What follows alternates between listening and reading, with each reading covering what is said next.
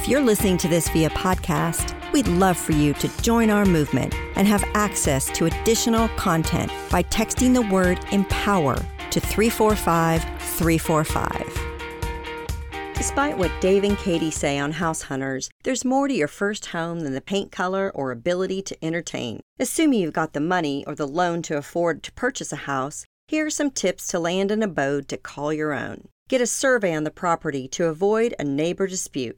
Stalk the hood too. One wise person in my life told me to check out an area at nighttime to see if there's any nefarious activity or even simply broken streetlights. If you're a brave soul, knock on some doors. If you've got kiddos, see if there are families around. You don't want to move in only to later realize you're sitting beside a frat house.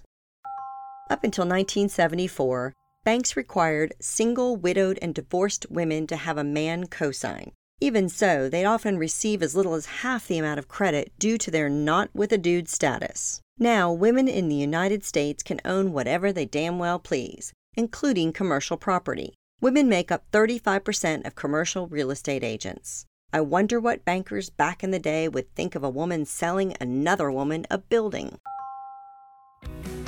It's our mission to empower women, and we want to make sure we're constantly evolving and improving to help you be the best boss babe you can be. Please take a moment to fill out our short survey so we can better understand your needs, because we're here for you. Visit onthedotwoman.com slash survey and give us that feedback. Did I mention there's a Consuela bag up for grabs? Your name will go in the running upon completion. Now let's get back to the conversation.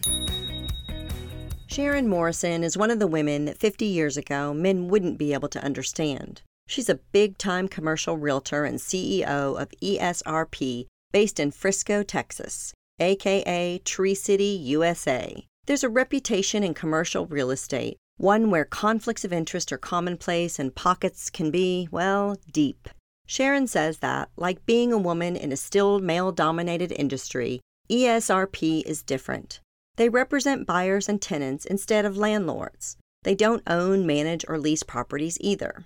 Companies like 7 Eleven, Mattress Firm, Flowserve, and Cobra Puma have used ESRP. Sharon says it was happenstance that got her into commercial real estate. She accepted an internship at Henry S. Miller Commercial before her sophomore year of college, earning some money and some interest in the industry. During her time at an established firm under the direction of an esteemed managing director, Sharon learned about teamwork and strategy. When she parted ways, the director said she simply had more guts than him. Sharon built a partnership with a colleague before seizing the opportunity to build something with former NFL star Emmitt Smith. While the duo was building momentum, Emmitt decided to take another direction.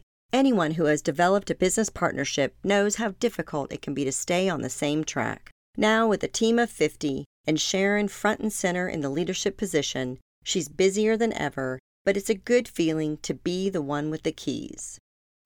Sharon Morrison said, You don't have to be really good, just know the rules and contribute a little bit.